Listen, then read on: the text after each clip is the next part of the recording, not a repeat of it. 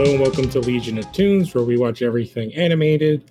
Uh, I am Lou Gonzalez. Joining us this week is Gary Gallimore, What's up? Alan Muir, Adam Lampy did nothing wrong. and John Seiler. Uh, I wasn't expecting a murder mystery. Yeah. Um.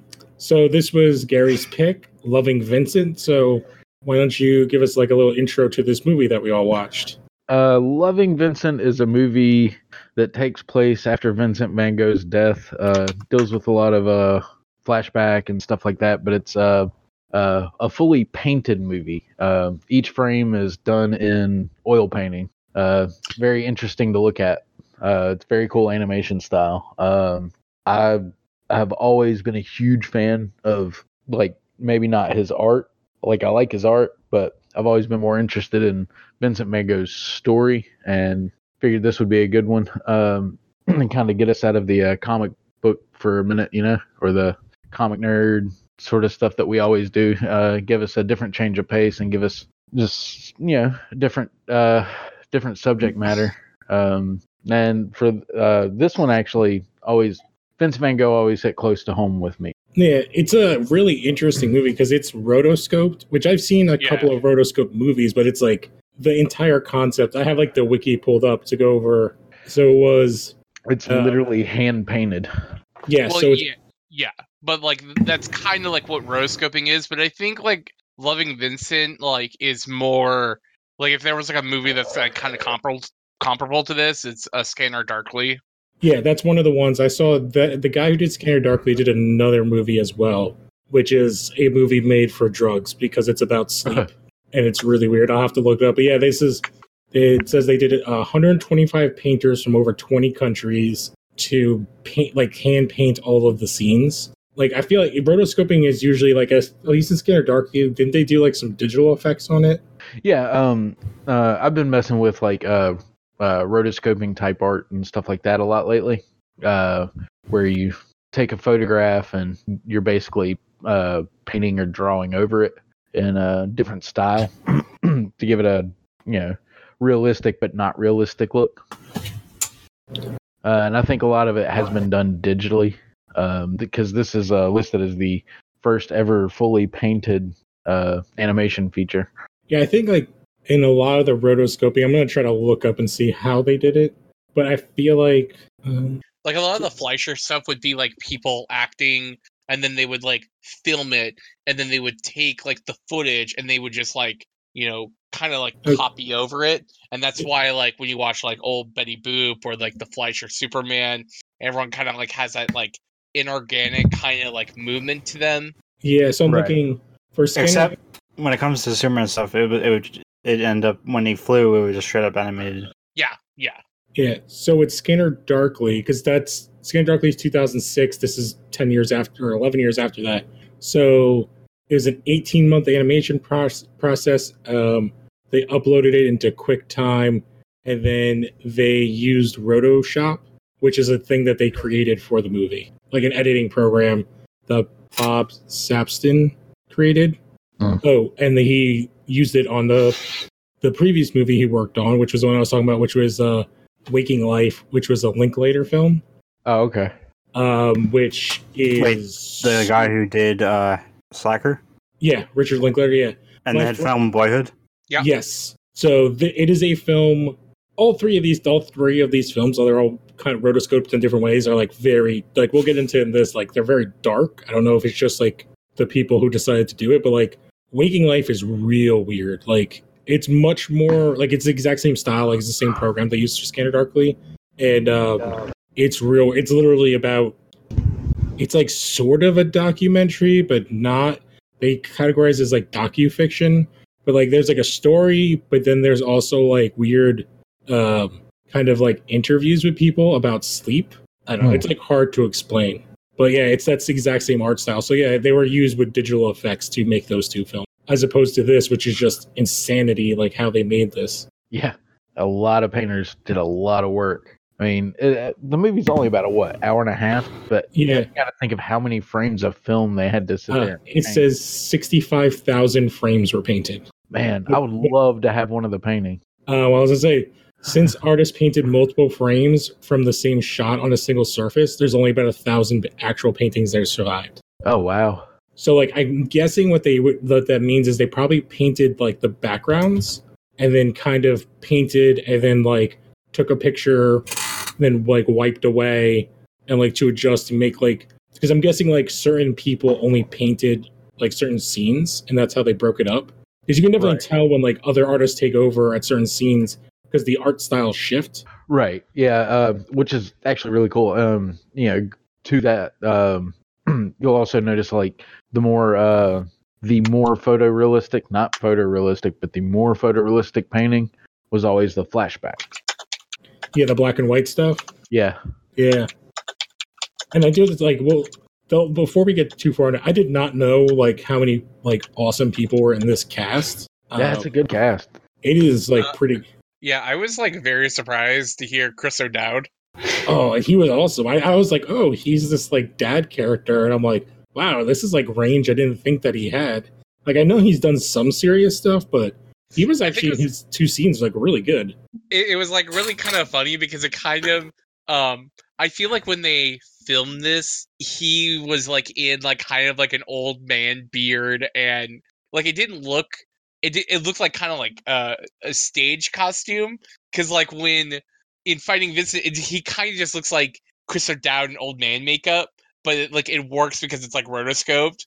Uh, but I just kind of like imagine him just like being in like uh like just an old costume. Uh, Yeah, this is like weird in his IMDb because before this he did Love After Love, and after this he did Molly's Game. like and then like he's currently i guess kind of the same time he was there's a get shorty tv show which i did not know that existed uh, yeah, I didn't either. um which he's a star of was it like on Crackle or something? uh on Epix which is show no cinemax i think It yeah, that's about as obscure. But really, a fire at a sea parks? oh man Yeah. A fire at a sea park.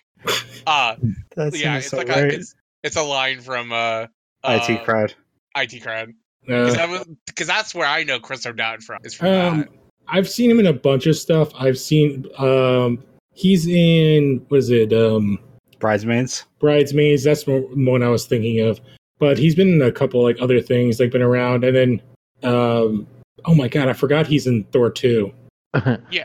Oh my god, yeah, he's like been around forever. I didn't know that he. Uh, what is this show? He did another show for Showtime, The Sapphires, which is supposed to be really good. Which is like where he was like uh, the manager of kind of like a. I'm trying to think of the name. I think they're based like on a real band, like a real girl group from like the sev- 60s. I don't know. Uh, I don't know. But besides him, you had like um Jerome Flynn. yeah, and Helen McCrory, if you've ever watched Peaky Blinders, I like she came on, I was like, Oh my god, I know this voice. And she's like the aunt in Peaky Blinders, and she's like perfect as that character. She's the housemaid, Louise. The one that's like really shitty. And then with I'm never gonna be able to pronounce this name right, but is it Sori Soris? Yeah, I, I can't pronounce the name. She, I know she's such a big actress, but she's like super Irish or Scottish. Uh, but she had a very small thing. And then freaking Bronn from the Bronze Blackwater is goddamn Doctor, which uh, for those that watch Game of Thrones, like I never thought I would see him play this character, and he was amazing. And he plays the exact opposite thing in Game of Thrones. The main guy I've never really seen in anything. I guess he's like a big British person. I looked at his IMDb and his like Douglas, Douglas Booth. yeah. The first three films that like you know how they go like known for are like three that are notably horrible pieces of garbage.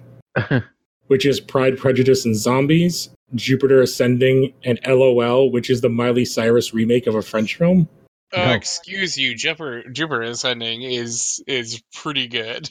Well, those are two of those two of those three movies were done on How Did This Get Made? And Jupiter Ascending is the one where Channing Tatum's a wolf boy from yeah, space. I I know the movie's bonkers and it's great. I always mix up that one and what is the one that the Wachowskis did? Uh, Jupiter Ascending. No, That I thought they did the. Oh no, no, I'm sorry. They did that one. I always mix up that one and the one that uh, Luc Besson did. Um, Valerian. Valerian, because they have that same kind of weird future look stuff. Uh, like Oh, I remember. This is the one where Eddie Redmayne's acting on a 12. yeah, man. Like Jupiter. Uh, like not to get off topic here, but like Jupiter Ascending is it's a bad movie. Like I I like totally admit that. But there's like something about that movie that's like really fun. Like in the way Well, that like the, it's the the room, Wachowskis, so like it's crazy. So yeah, like they make Channing Tatum kind of ugly in that movie, and I don't know why. Uh, it's just like everyone's overacting a lot. It's very weird. Uh, it's it's great. Like I like legit like have a lot of fun watching that movie, and it's like two two hours and twenty minutes long. It- Oh it's my so God. long. that's the Wachowski thing where they're like everything they don't know how to edit. Yeah. Um, but let's get back to the movie we actually watched. So, um, I feel like for the most part, we like we could spend like a million years on the art. Like it is like insane. Like I was just like astounded at how beautiful it. oh, Can we yeah, talk about the budget? No, we have not brought it up. Do you have that pulled up? Yeah, it was made on a budget of five point five million dollars. Made forty two point one million, Jesus Christ, That's not bad. and it made forty two point one in like or it in the U, in the U.S. it made six point seven million, three million in South Korea, two point one million in Italy, and ten point eight million in China. Wow, wow, Um, I- Paid for itself. I mean, beyond. But like interesting that it blew up in China. yeah, that is weird. Uh, I mean, yeah, like so. Um, was was I like the only one who like didn't know what this was about? Like going No, in? I had no idea what this. Is I about. went in blind as well. because like I thought this was movie was just gonna be like kind of like this big huge thing of like talking about like how good Van Gogh was, like like peop like interviews with people who like knew him at the time and like all this other stuff, and then like it kind of gets into like it's like it, it starts off with like oh it's like a movie like it's a narrative it's not like a documentary and then like it's all about this guy who's trying to give a letter written by Vincent to his brother and it ends up becoming like this mystery film and i am and i was just like wait this is, this is where we're going and then i had to like immediately like look up i'm like was vincent van gogh murdered question mark right. Which, uh, like, I feel like part of this is like to actually talk about the artist as well. So, like, like I think a lot of people know the name Vincent Van Gogh, and maybe the only art thing people probably know is Starry. Is it Starry Nights? Starry Night. Yeah. Yeah, is like his most famous painting. But like, and the fact that he cut his ear off and gave it to a woman, it's probably Yeah, more I was not- Expecting to show them to show that scene. Um, they showed kind of it. They didn't show him cutting it off. Like we were. No, I mean like the her getting like receiving oh, or her yes. opening opening up the uh the cloth. Yeah. They did show it. Now there is some controversy over whether or not he actually. I, th- I think it's like he did it, but like how much of his ear did he cut off? Because I Uh, think for like some, or maybe like some of the things I heard when I took like an art class, like way back when it was just like an art history class, it was like, yeah, he kind of more or less cut off like a small piece, but it, it's still like insanity. Um, but like he's also like, I think it kind of goes into the whole plot of the movie is that like he's this troubled man. He's kind of like a man out of time in many ways. Um, because this is taking place in like the late 1800s. i'm thinking of van gogh as captain america right now but like, so he's somebody that's like, it pretty much seems that they don't say it, but he's he's probably bipolar. he like, was his- uh, schizophrenic. He's schizophrenic. Okay, because they the way they talked about it with like the melon, like when they were bringing up the melancholia, like I was like, oh, that sounds like bipolar, but schizophrenic also makes sense as well. Well, uh, uh, schizophrenia and bipolar disorder are not that far off from each other. hmm Um, schizophrenia tends to have more psychosis. Uh, Yeah, like with um, I myself, I'm like I'm bipolar, uh, which is you know part of the reason um, the Vincent Van Gogh story, like you know the mental health issues and stuff like that, always sort of spoke to me a lot. Yeah, because when I think of schizophrenia, I think of um Beautiful Mind, where he's like you're there's like hallucinations kind of are part of it. In a yeah, way. can be. Uh, Yeah. There can be, uh, which you can also have those uh, with bipolar disorder too, which Mhm. is what makes them so similar. Uh, it just doesn't. It's not as prevalent with uh, bipolar disorder, but you do get the depression and the yeah. Well, it like does that. make sense. So he was, uh, so he died at 37, and I believe they say schizophrenia usually hits people in their 30s. Especially, specifically, it's almost entirely, if I believe, um, affects almost only men. It's like very rarely seen in women. Right. Um. Yeah. And um. Yeah. It, it's it, it it's rough. Yeah. Um. Yeah. But like I said, that's why you know his story always spoke to me. Like it was this was a man quietly suffering while making you know these beautiful pieces of art and Yeah, because he seemed like a just like a total outcast from like the town and all that other.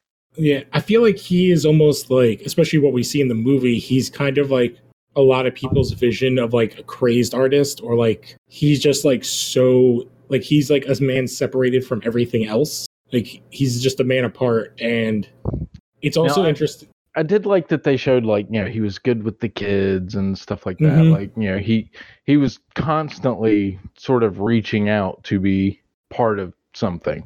Like even the people who treat him like garbage, he was like still like willing to like kind of shrug it off. Right. Yeah. Like it seemed like he was just kind of always, or at least like the way they portrayed in this movie is like he's always looking for connection. Right. Yeah, I, I'll go ahead and apologize. Like, I did not realize how soul crushing this movie was going to be. Oh, yeah. This was like, this put me in a downer for a while. like I, I was, I, I'm not even gonna lie. Like, I was almost like bawling watching it. Like, holy crap! Like, just awful. Which ironically, my my my pick is gonna make us is taking us right back to where we started with the, the whole Kevin Smith stuff. yeah. In a way, Yeah, yeah. I I I don't know, man. Like I could be like stone cold or something like that, but I didn't like really um uh I don't know, feel feel like something inside me when I was watching this movie. Like I, I was like more about like kind of just like where's this going? well, no, I mean, I definitely had the "Where's this going?" uh thing because you know I never thought like I never thought there was any question of whether or not he killed himself or not. Yeah, like I think more of it was like I feel like in a way like you're the character the main character is kind of like your point of view character, the was it Armand? And like in the beginning you're kind of like, "Oh, yeah, we know the kind of story. He's a crazy guy, cuts off his ear. Like why does he have to do this stuff?" And then by the end you're like, "Why didn't anyone just like help this guy?" Like that's a kind of what his feeling is. He's just like pissed off at everybody. And then I think the doctor even says like, "Well, what?" Or somebody's the doctor's daughter goes like, "Well, what did you do? Like, you didn't do anything either." And it's Mhm. kind of this weird thing. It's like, oh no, it's kind of like using uh, a famous artist and then the art style that they did the whole movie in to kind of do like this weird addressing of mental illness. Because Yeah. the other part of it, the whole thing is that like he sold one painting in his life. Like he, everybody knows him now, but like he was known in the, he was like the artist artist but made no money. And then the, what you learn like at the end is like his like lifestyle in order to do his art was like bankrupting his family, like his brother and stuff. and uh it, you know, it kind of goes into yeah because i mean that's the conversation like you know I guess uh once you get into the end of the film like um the doctor kind of feels guilty because he had actually said something about his lifestyle being a burden on his brother and everything and like his only real connection to the world was basically this doctor and his brother and his brother's family Yeah. Because they basically just have like a fight, and he like uh Vincent basically does like Who, The who the, ins- the doctor is like insanely jealous of, which I felt was like like oh like like that was like the big mystery part of like oh like did did, did this guy like did he like kill him or did he or eh, you know it's like there's like a mm-hmm. lot of like different like kind of like there's like the jerk friend there's the doctor who's jealous you know they have like all these different players of like of like who could have killed him but then there's like the more obvious thing of like he just like went out into the field and just killed himself yeah, he yeah, just and went, I, well, I do like that. That you know, the doctor wasn't like made out to be like some evil, you know, murderer or something like that. He was definitely jealous and definitely over overstepped as a doctor. Yeah. I think that's that more point. what it it is. It's like he started off as a doctor, but then he's like, yeah, I'm a doctor for the artist because I'm an art like because like I wanted to be an artist, but my dad never let me, and then he made me become a doctor. And then he completely, with Vincent, finds somebody that is insanely talented that just started and also kind of has a lot of the same issues that he has. And so they connect on this and kind of form this Bond. Yeah, I mean they were friends. bond, and it's like extremely unprofessional. But they stop being patient and doctor and become friends. But that line is still like super blurry. So when they have that fight, it's a fight between friends, but it's also his doctor. and it's a doctor doing something that he knows he shouldn't have like especially working with somebody like vincent van gogh uh, Mhm. he knows he shouldn't have said that and you know he like the scene at the end is played with a lot of guilt from the doctor Oh Like, yes, you can see it like you can hear it like there's so much guilt in his voice and just the Which way he's acting and stuff like that and it's fucking it's it's fucking heartbreaking like you know, Yeah. which People- is There's a scene in the early, like sort of early in the movie, in the movie when uh, the lead is talking, uh, the Armand is talking to. It's right before he gets to uh, Jerome Flynn or the doctors. Uh, er, like house. yeah, he's talking to uh, is Pear, The, inn, the innkeeper woman. not the innkeeper, oh the uh woman the doctor No, not- not- not not her. Uh, what he's this is right when he finds out about Theo. Oh yes, um, the the guy that supplied the paints. Yeah, and th- there's a scene where there's a flashback sort of where they're talk where we're talking about talking about how at the funeral the, doc- the doctor was taking the taking- paintings taking the paintings. Yeah when it something something just felt a little off about that. Yeah, but I think that's the whole like the the movie plays on like different people's perspectives of events right and like how they see them because we see the one scene from two different kind of point of views, which is the doctor coming. Actually, I think we see it from like three point of views. Is the after Vincent's shot and he's lying on the bed. We get oh it. yeah We get it from the in hotel woman's view than the cop's view because she basically her thing is like oh the cop showed up and then he was looking through the paintings and then my dad made him leave. And the cop's view is like yeah i was just checking to see and once he said that he did it himself there's not really much i can do. And so i just said that he should rest and then i left. And then we get the th- and then the the house the the person who ran like the hotel thing like talks about how the doctor came in and it was all weird and he's kind of slammed the door in her face and it's like, well, he was a military doctor. He should be able to remove a bullet. And then when we get his version, it's like, no, he closed the door because he was breaking down because he let his friend down and he blames himself for this thing, which I thought was like a really interesting way to kind of deal with like that setup is that like, oh, you see him close the door in her face, but like he's doing it because he doesn't want to show her like him like he's breaking down. Right. Yeah, I mean, I'm I'm actually surprised. Like, you know, I don't usually go by like IMDb ratings or anything like that, but a 7.8 seems kind of low for this movie. It Like, was nominated really.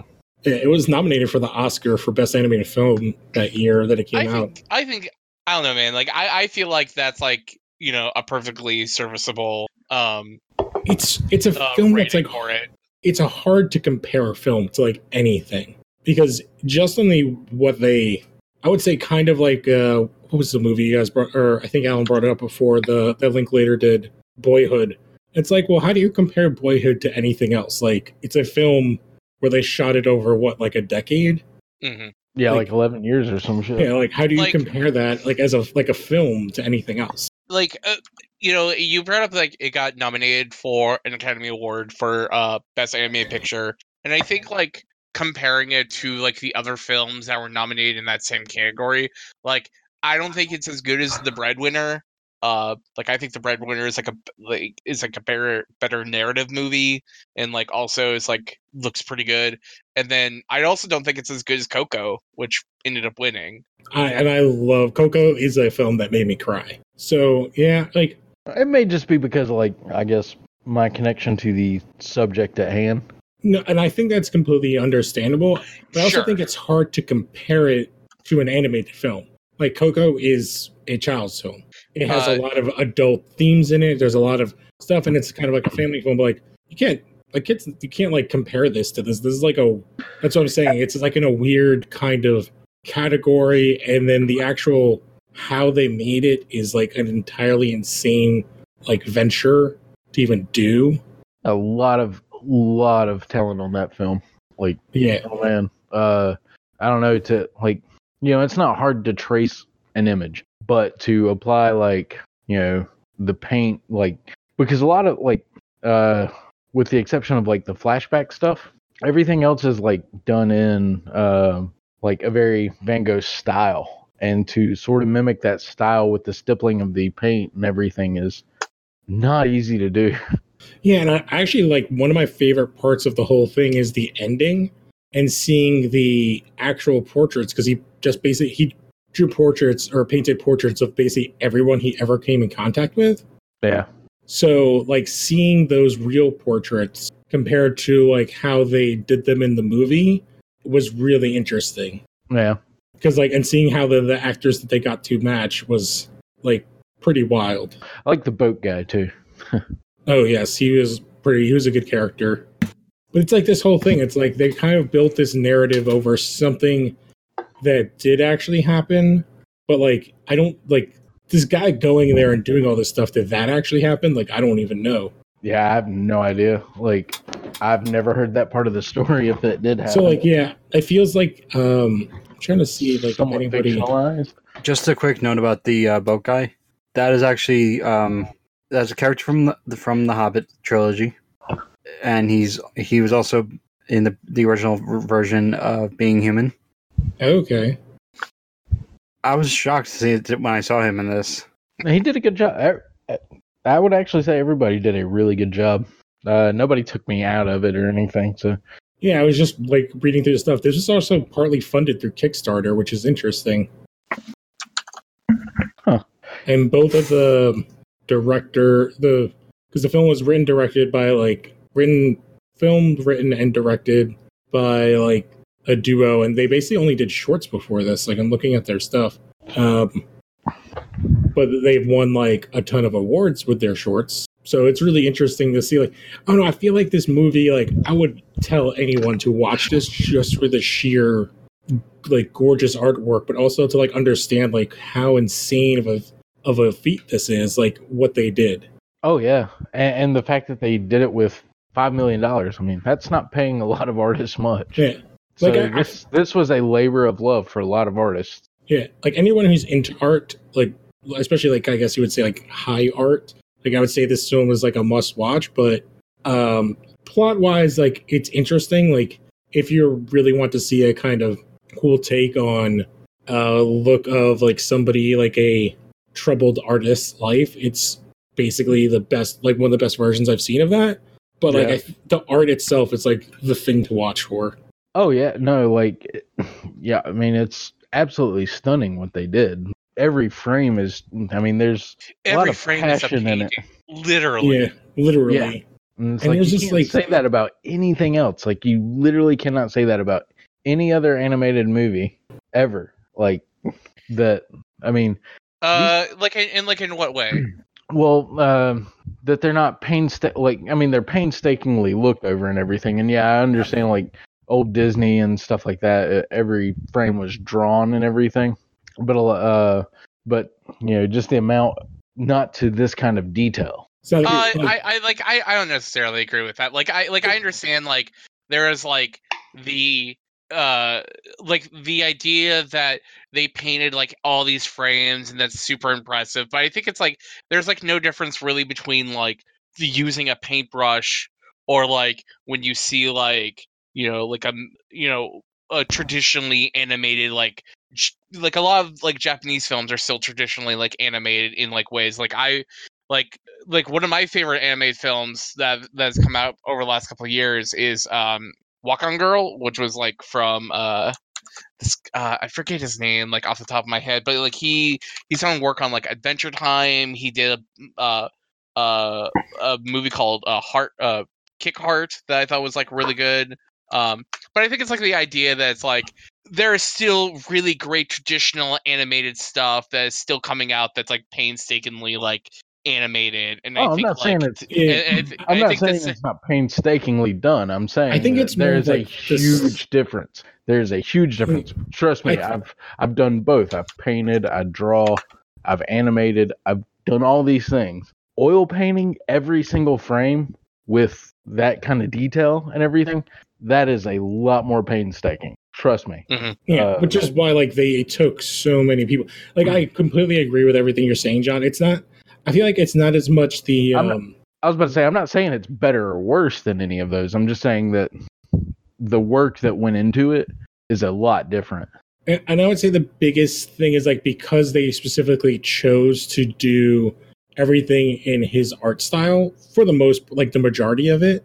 Like it, it it's like this kind of weird other thing. Like it's just like it's it's animated, but it's also like very much a like everything is like we said like uh is paint it's like hand painted and like there are some absolutely beyond gorgeous like anime films out there and like Hmm. japanese and like other animations this is like it's a little bit Absolutely. different I that mean, like people the, are having to paint like full on canvas painting Yeah, I mean- because I was going to say like the the one other movie like I that I brought up a little bit earlier, like the Breadwinners, like that's um like a really good uh animated film that came from uh I believe the UK. That you know people know them as also the same people that did the uh I, I believe the Secret of Kells, which was like a kind of a big animated film that came I think like eight years ago at this point. yeah the name sounds familiar i don't remember it off the top of my head Yeah, Secret of Kells, and they also did the Song of the Sea. Um, uh, Secret of Kells also but came out in like 2009. Here, I'll put that to that in the chat. oh yes now now i, I see the yeah Yeah, I mean, I'm like, I didn't mean to sound like I was diminishing any other sort of art, like you know, as far as animation and stuff goes. But uh, there's a huge difference between, uh, I mean, paintings like that. Some people would spend months, years on, and these people did in his in his style, which is not like as as easy as it looks like it would be to replicate. Super not easy to replicate. uh, one of my uh, art projects in uh, uh, high school was me trying to paint in that style. It is not easy at all. yeah like i like i'm trying to think about like it's i would say this is almost in the same vein as um as i see like lycra stuff sometimes like that kind of it's such a painstaking Oh, Laika. like yeah, that's what i meant Laika. um Oh, where, yeah. where like how much time and effort it takes to make something and it's just this is like the only time it's done with this specific medium.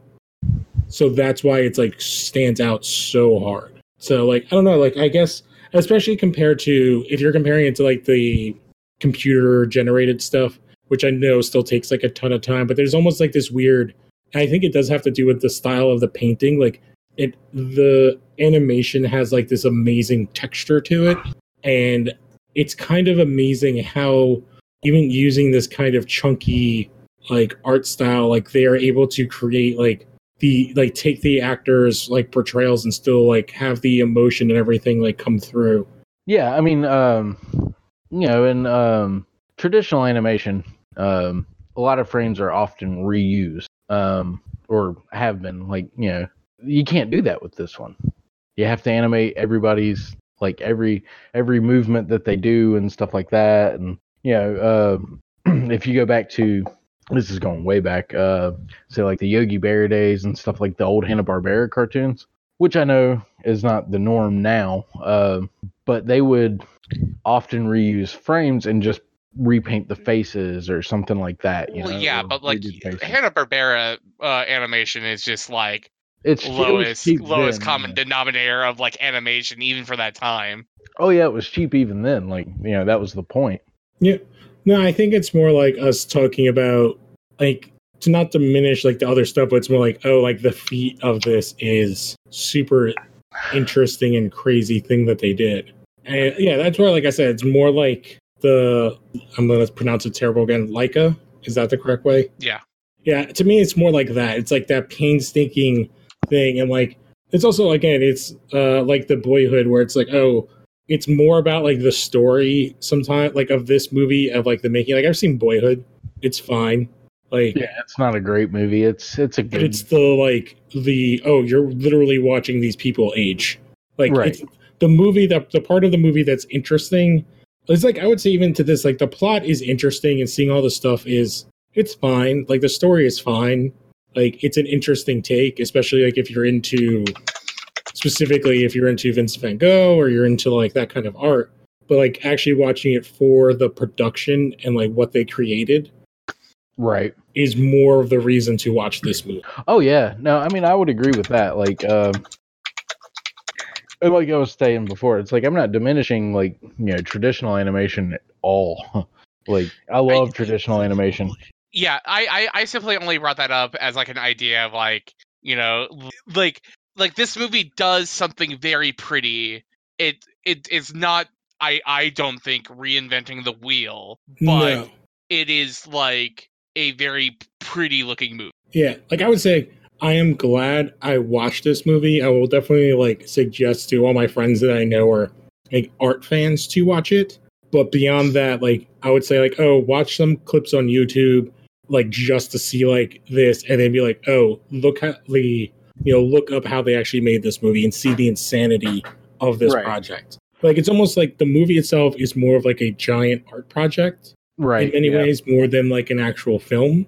Like it's obviously a film, but like the film again, it's like it's more of an art project that is astounding. Yeah, no, I mean, I can I can agree, and it's like you know, it's like I said, you know, I'm I'm very biased just because of my, you know, love of Vincent Van Gogh and everything. So, Mm-hmm. like, I mean, there was there was very little chance of me going into this and not liking it. Yeah, I was actually pleasantly surprised about the plot. Like it was more interesting than what I thought it was going to be. Like I thought it was going to be some kind of like a biopic, maybe leading up to like both his suicide or his like the ear thing and then his suicide. But it's much more interesting the way they went about it. Right, it's a guy piecing together uh, Vincent Van Gogh's life after he died. Yeah.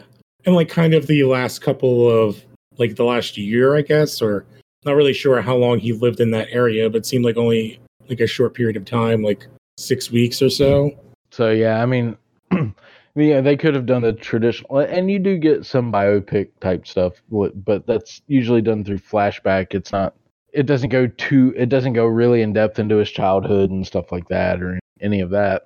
Just enough to set up that you know him and his brother are close. Yeah. It was interesting that kind of like how when you first like what Alan was saying when we first meet that guy, is like, oh, it was two bodies with one mind and Vincent dying is what killed him. And then at the end you're like, oh no, you find out that no, his brother had syphilis. Yeah, and his he brother was died sick. from that. And you know, Vincent killing himself like definitely didn't help him, but he was going to. He would have succumbed to it like anyways. Maybe I don't know. I'd have to ask or look it up or ask my wife. Like, feel like penicillin was already around at this point, but maybe I- they didn't. I kind of feel like a lot of this, like towards the end of it, was just it's just like if only people were just talking to one another. Oh yeah, like the communication. Yeah, yeah, I, I feel like a time- lot of this would. Yeah, I feel like a lot of this would have just been like bypass if it's like, oh hey, if I sa- hadn't said this really shitty thing to Vincent Van Gogh, maybe he wouldn't have shot himself. Yeah, but I think that's the whole point of the whole thing. At the end, it's like, oh, everyone's kind of just talking shit, and no one knows what they're talking about because he's like, especially when he gets to the the second time with the boatman, it's like, yeah, everybody knew that they sold their gun to that idiot like years ago. I don't even know why people are bringing it up.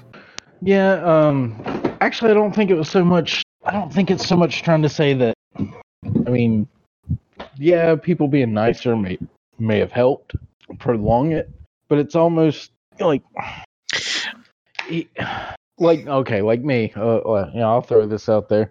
I often um you know think about suicide and stuff like that. You know, and I stick around because I have a daughter. I have you know, I have to take care of her and stuff like that. Like sometimes I, do, I really don't want to. Uh, and when when like you're like Vincent Van Gogh and you don't have that, like you have no real anchor other than people that you talk to occasionally through a letter or something like that, occasionally see, then it, it's harder to keep yourself. Uh, I don't know if I want to say grounded. It's it's hard to anchor yourself. Mhm. And, uh, You also And- at that time don't have the luxury of like pharmaceutical aid, yeah, Right. medication.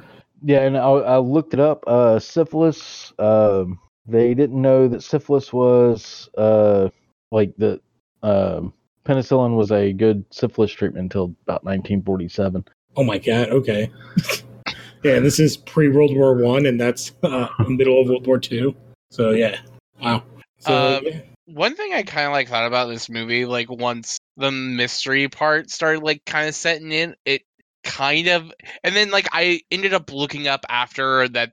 Basically, the idea of um the mystery of like what happened to him originated uh primarily in like a book that came out like uh like in 2010 or uh, you know it, around like the uh, mid 2000s and like I don't know, man. Like once all the kind of mystery stuff started happening, it almost kind of made me feel like I was watching Room uh, 285.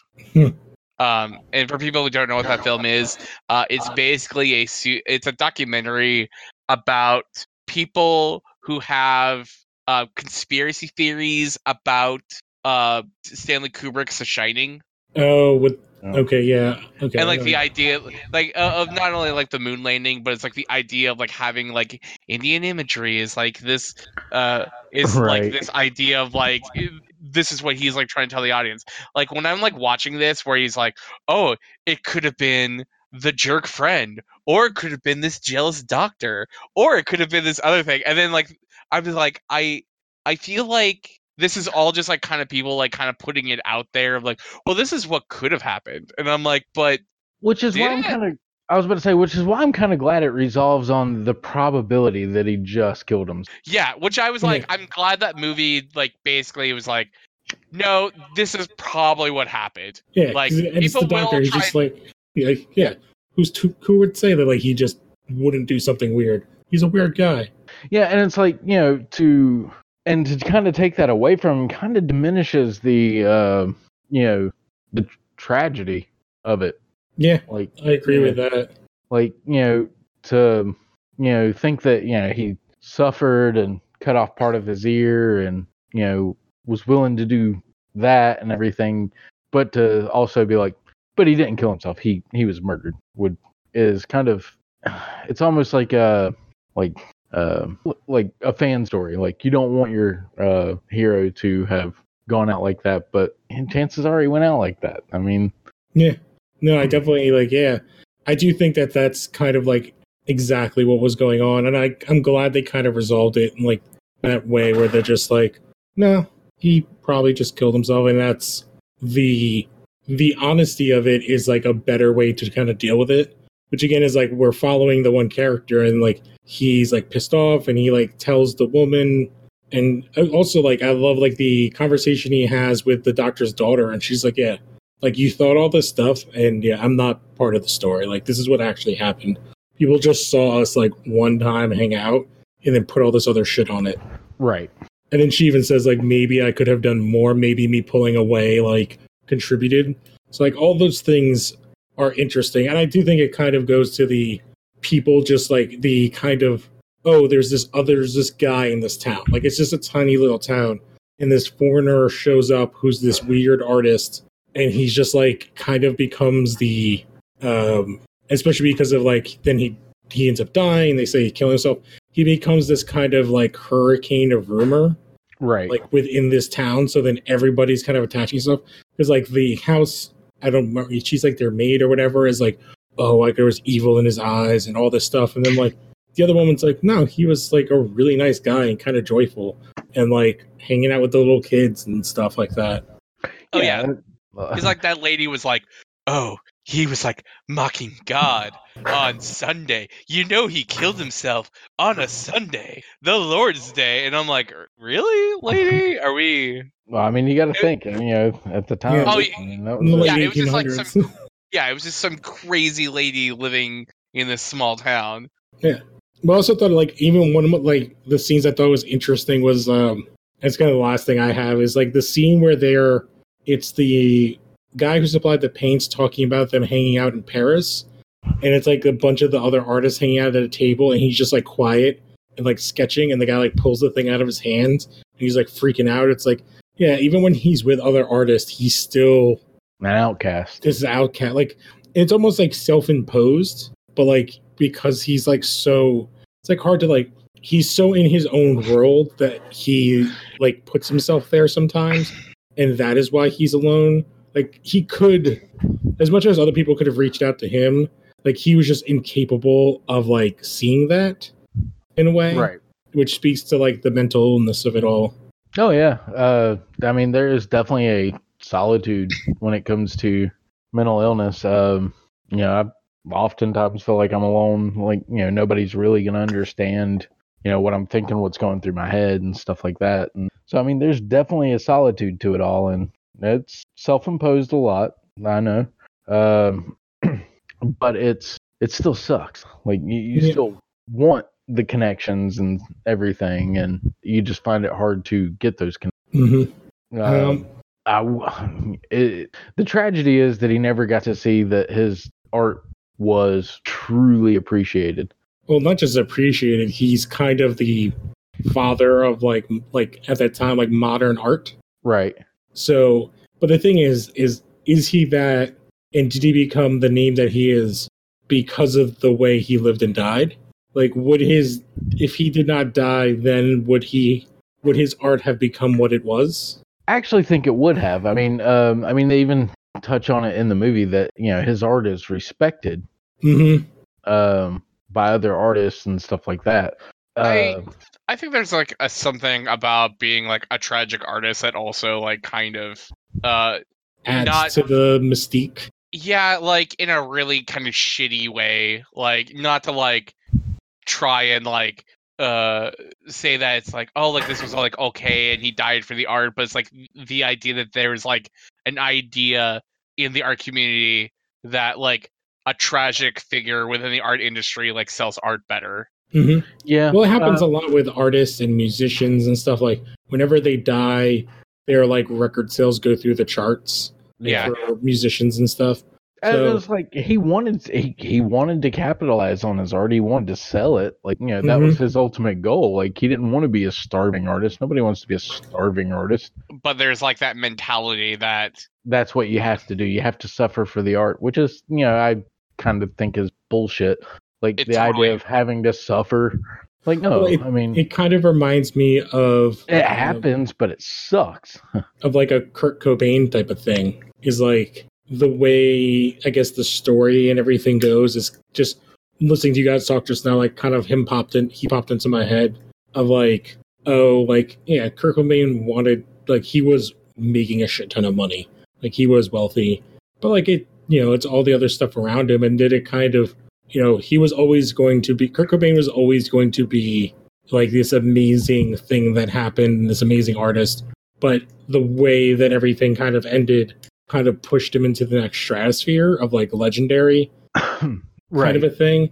And I think that is maybe one thing you can say about like Van Gogh that's similar. Like I think he would have always been a big artist, but I don't think he would have been like I think everybody it's like one of those artists that like people know, especially about the ear thing more than probably anything else, but they still know his name. Like how many people know besides like Da Vinci any other artist names? Like he's probably top 10 most famous artist of all time. Right, and a lot of that has to do with the fact that it's a very tragic story. Uh, Mhm. But I um think his I think his paintings would still still you know have spoken to a lot of people, uh, Yes. regardless. Which is what I think. Um, you know, I, I think they were kind of implying that, uh, or at least I sort of got from um, the doctor taking some of the paintings and stuff like that, making sure they were safe. yeah, because he even said in the post credits, like the one the portrait of his daughter she never got rid of. Like it just she stayed in her bedroom until she died. So I mean, it's like you know, I think his art would have been appreciated. Maybe people wouldn't know so much about his story if, like, you know, there was no element of you know the suicide, the cutting off the ear, and stuff like that. People may not have known a Hmm. lot about him. Like, well, let's face it, I don't know a lot about Picasso. I mean, his paintings are still uh, super popular and sought after. Yes. But I don't know much about him as a person. Uh, I can tell you that the kind of opposite of Van Gogh, that he lived a very long life, and basically he lived to see himself be famous, and then stop paying for things. You would just walk into places they'd know he was Picasso, and you would just take a napkin and scribble on it and sign it and say, "Here's your payment," and just throw it at them. Like, So, he got to live to be an asshole. yes, but he's also from a different Awesome. era. Like he's from Yeah. like, uh, like eighty years later, because I think he was like a '60s or '70s artist. Uh, Picasso, early 1900s. I, I feel like he lived way later. Oh, I'm sure he lived uh later. Th- that this that whole thing reminds me of a uh, episode of S- S- Comic Book Men when Jay Mewes came to the store and he tried to get a bunch of stuff for free because he his name was Yeah. Part- oh yeah.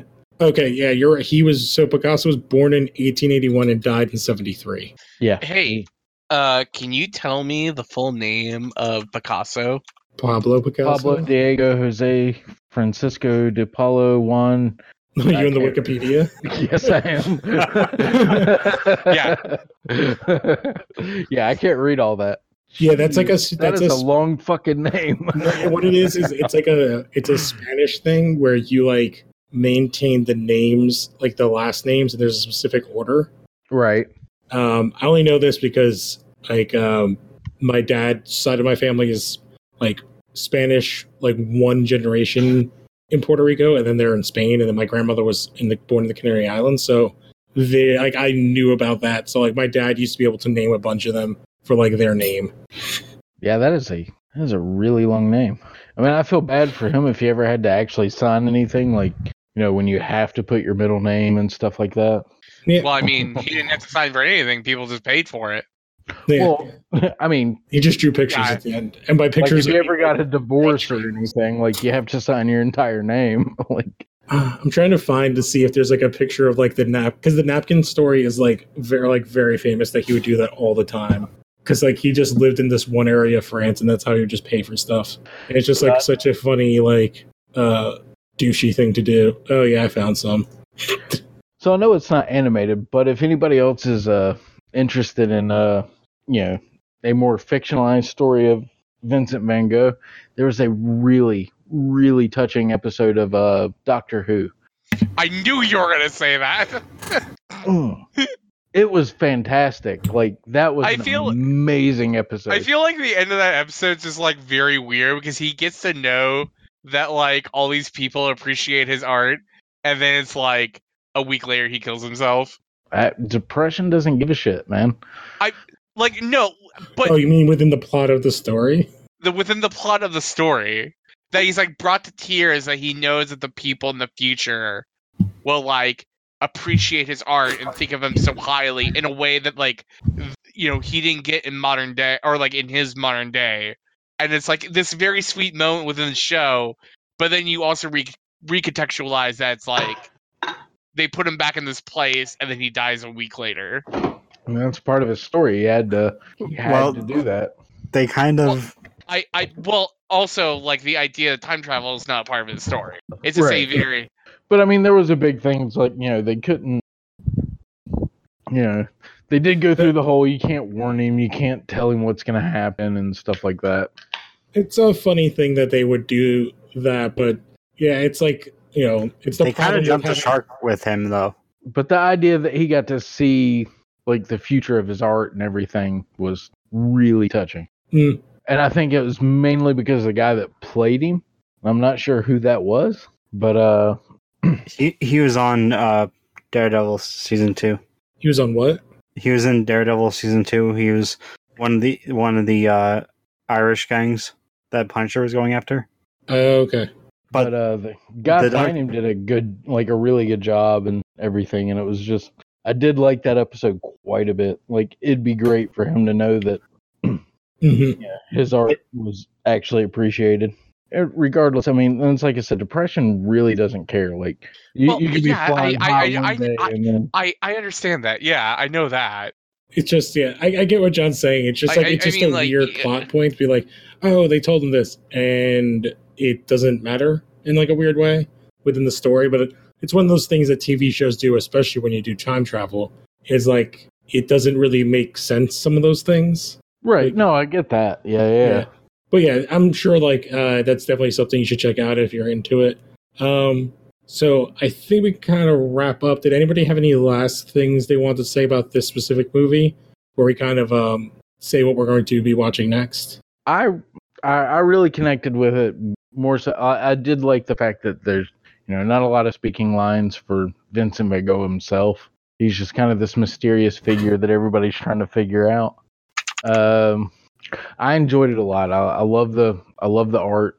Um, it made me cry like a baby. Uh, mainly because you know I, kn- I know what it's like. I know that depression and um, everything. So it spoke to me a lot more than it will probably speak to a lot of people. But I'd say uh, it was it was really good, and it's really impressive what they did. hmm Did anybody have anything else? like, or would anybody say? Like, I know I've said like how I would recommend people to like why people should watch it or how they should watch it. Anybody want to throw any last things in before we move on?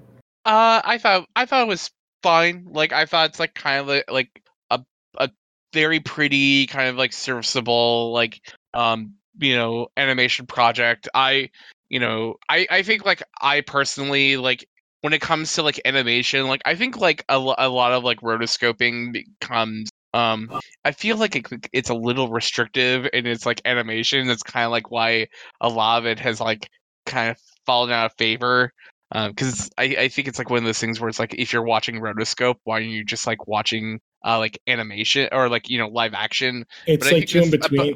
I would say this is like a difference though because of the way they did it, but I would agree with you for a lot of that Yeah. other stuff. but like i think I like would a, do, yeah. I, I but i think like the idea of them doing like a painted style like definitely kind of like sets it apart than like i don't know watching like old you know betty boop Minnie, uh, uh minnie the moocher or something like that Mhm. um but um I I think like within like kind of the scope of like animation stuff like I, I I me personally like I don't think I'll like ever watch it again. I appreciate that I did watch it.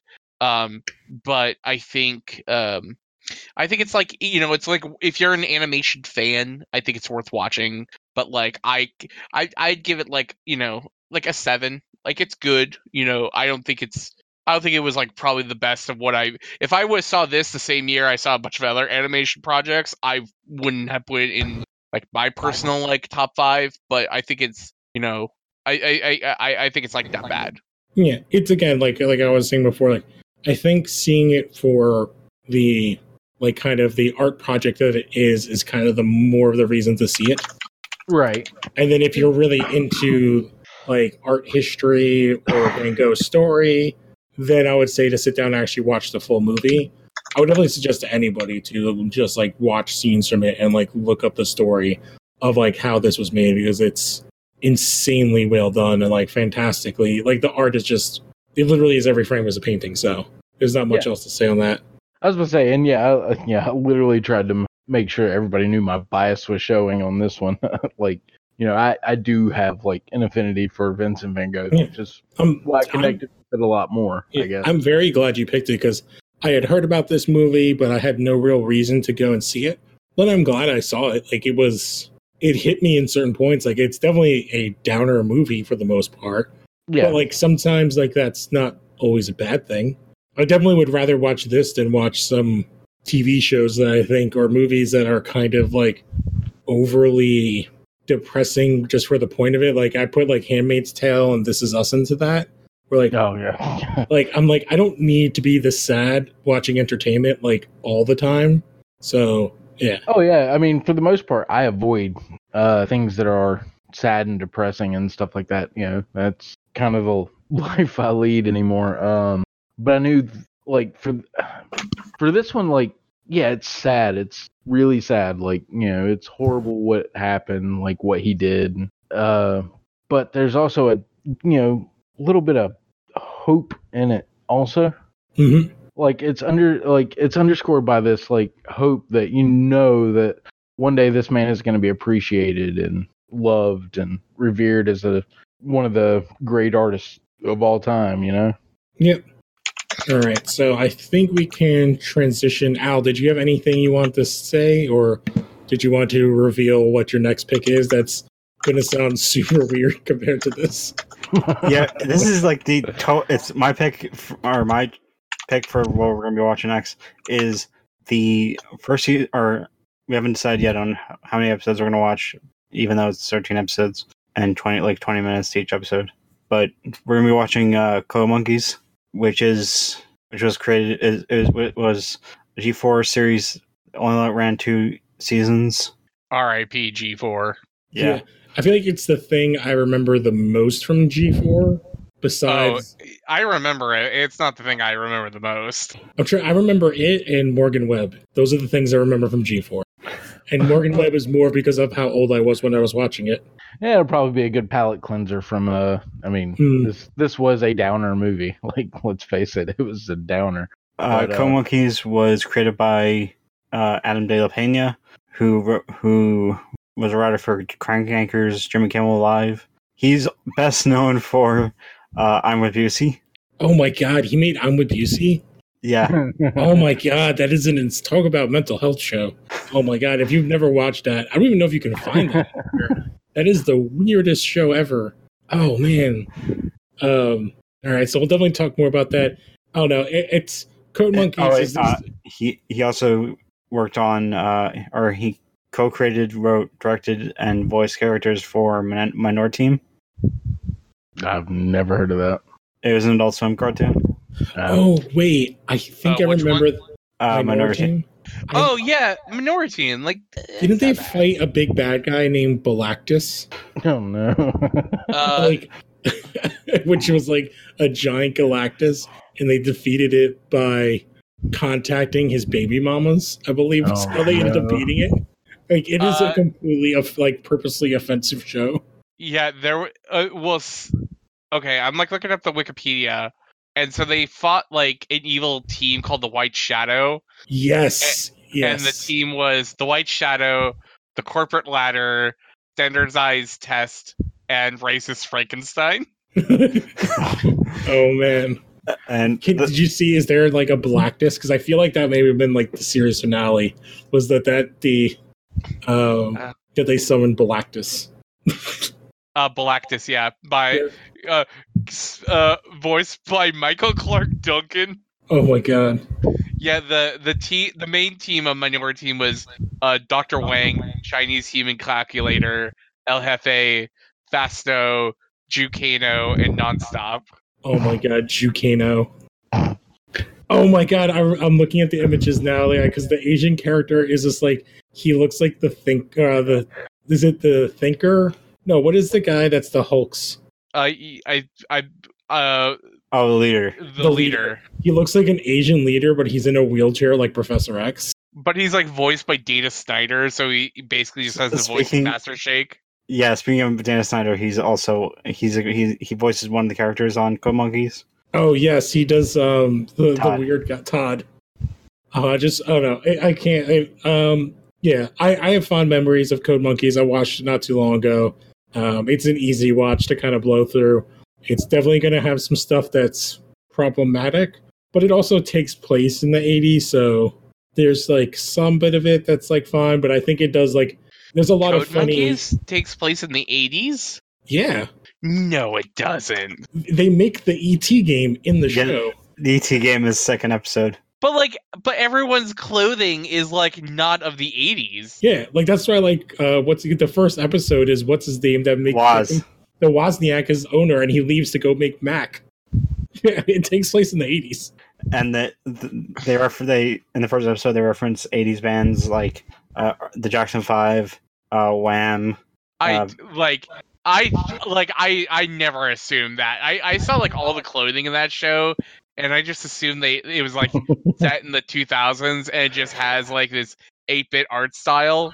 But like I I mean that also just shows like how much I watched Code Monkeys, you know, that I didn't even know what Yep, so that is what we are watching next. So um I guess we do a quick round of plugs and then close this out. So uh does anybody specifically want to start? Uh, You can I will. Gary. s- I'll soon be setting up a uh, Instagram for my art and stuff like that. Uh, more details to come later, I guess. Uh, I got to get more done. Yep, I've been really digging what you've been making. Um, all right, and then you're always like floating around the uh, the different Facebook pages as well. Yeah. And then John, do we lose John? Oh no, John, we can't hear you. We can't hear you, John. Snake, snake, snake. All right, John has gone into another dimension. Uh, maybe he'll pop back in soon. Uh, but John also does uh, another show uh, with me, Alan, and a bunch of other people where you talk about comic books. Gary got to sit and listen to me and John talk before we started about Batman and Tom King. Um, so you can check that out if you go to the Phantom Zone and look that up on all your podcast networks iTunes, Stitcher, Spotify. oh yeah, we lost John. Yep. Oh, there Oh, he's John back. is back. Hello? Yes, you're back now. That's super weird because I didn't even press anything. Yeah, you were just like not talking. Um, So yeah, you're on and now comics with us as part of Phantom Zone. Me and Alan do a show for Phantom Zone as well, where we are rewatching Smallville. John's been on a bonus episode of that, and then um, Uh, y- you can also follow me at John uh J O H N F N or underscore F N underscore Seiler S E I L E R, where I talk about games and comics and whatever upcoming releases we have through uh f- uh my work. Uh, you could also probably see me if uh talk about uh Aladdin drunkenly as I go and watch with my coworkers tomorrow. oh god, I I cannot. That that movie looks weird. Uh, it does. Uh, movie? I I I'm missed that not- completely. the new live action Aladdin. Oh yeah, um, The Will Uh, Smith. Yeah, man. Uh, I'm not excited about that one. man, I really like Aladdin, I do too. That's why I'm not and I excited. really and I really like Guy Ritchie. Like one of my favorite films of all time is Snatch, which was directed by Guy Ritchie. Oh, I love that movie. but hasn't he also done a bunch of garbage over the last couple of years? the well, fuck I'm mean, gonna do with a broken caravan? But but I mean, he did a bunch of garbage when he was married to Madonna, so I don't really like hold it against him. But yeah, like I didn't watch King Arthur because I don't really give a fuck about you know his take on King Arthur. Um, But I agree. Like I love Snatch. I love Lock, Stock, and Two Smoking Barrels. I love his two Sherlock Holmes movies. uh, which one they're of them making is another good. one. Um, I like both of them. I understand the- that there's I think the Yeah. first one's good, and the second one just comes way too later. yeah, which they're making a third one that's coming out in two years. Hey man, uh, what's his name's got a bunch of free time now. And all, Downey all the, all the money in the world. Um, I never saw Man from Uncle. although I've heard good things, but that's for like another time. But yeah, uh, didn't Brightburn come out this week? Uh, yeah, I, man, I don't know. Like, I I read some reviews for it, and it basically it was like, it's a. I hear it's like, from what it sounds like, it's a really cool concept that overstays its welcome, Mm, Fair enough. all right. and which was like, which was like my kind of main concern for that movie. Yeah. Um. So I'm trying to figure. Oh, Alan does uh, another podcast for Los Haro, like this one. That's Los Haro Games, and you guys have a ton of crazy shit coming up because um, E3 is coming up. Yep, Right. the Electronic Three. Yep. So you can check out that as well as this and everybody else's writing um, that everybody does or should be doing, including myself, at losharo.wordpress.com. Don't forget to rate, review, and subscribe to all of the shows and tell friends, please. Um, yeah, but go check out that stuff. Make sure to check out Los Haro Games and get all your gaming info. And it's where I'm going to get my stuff for E3 because I'm too tired to look for stuff online. All right, so um, I guess we will catch you guys next time while we'll be watching Code Monkeys. Adios.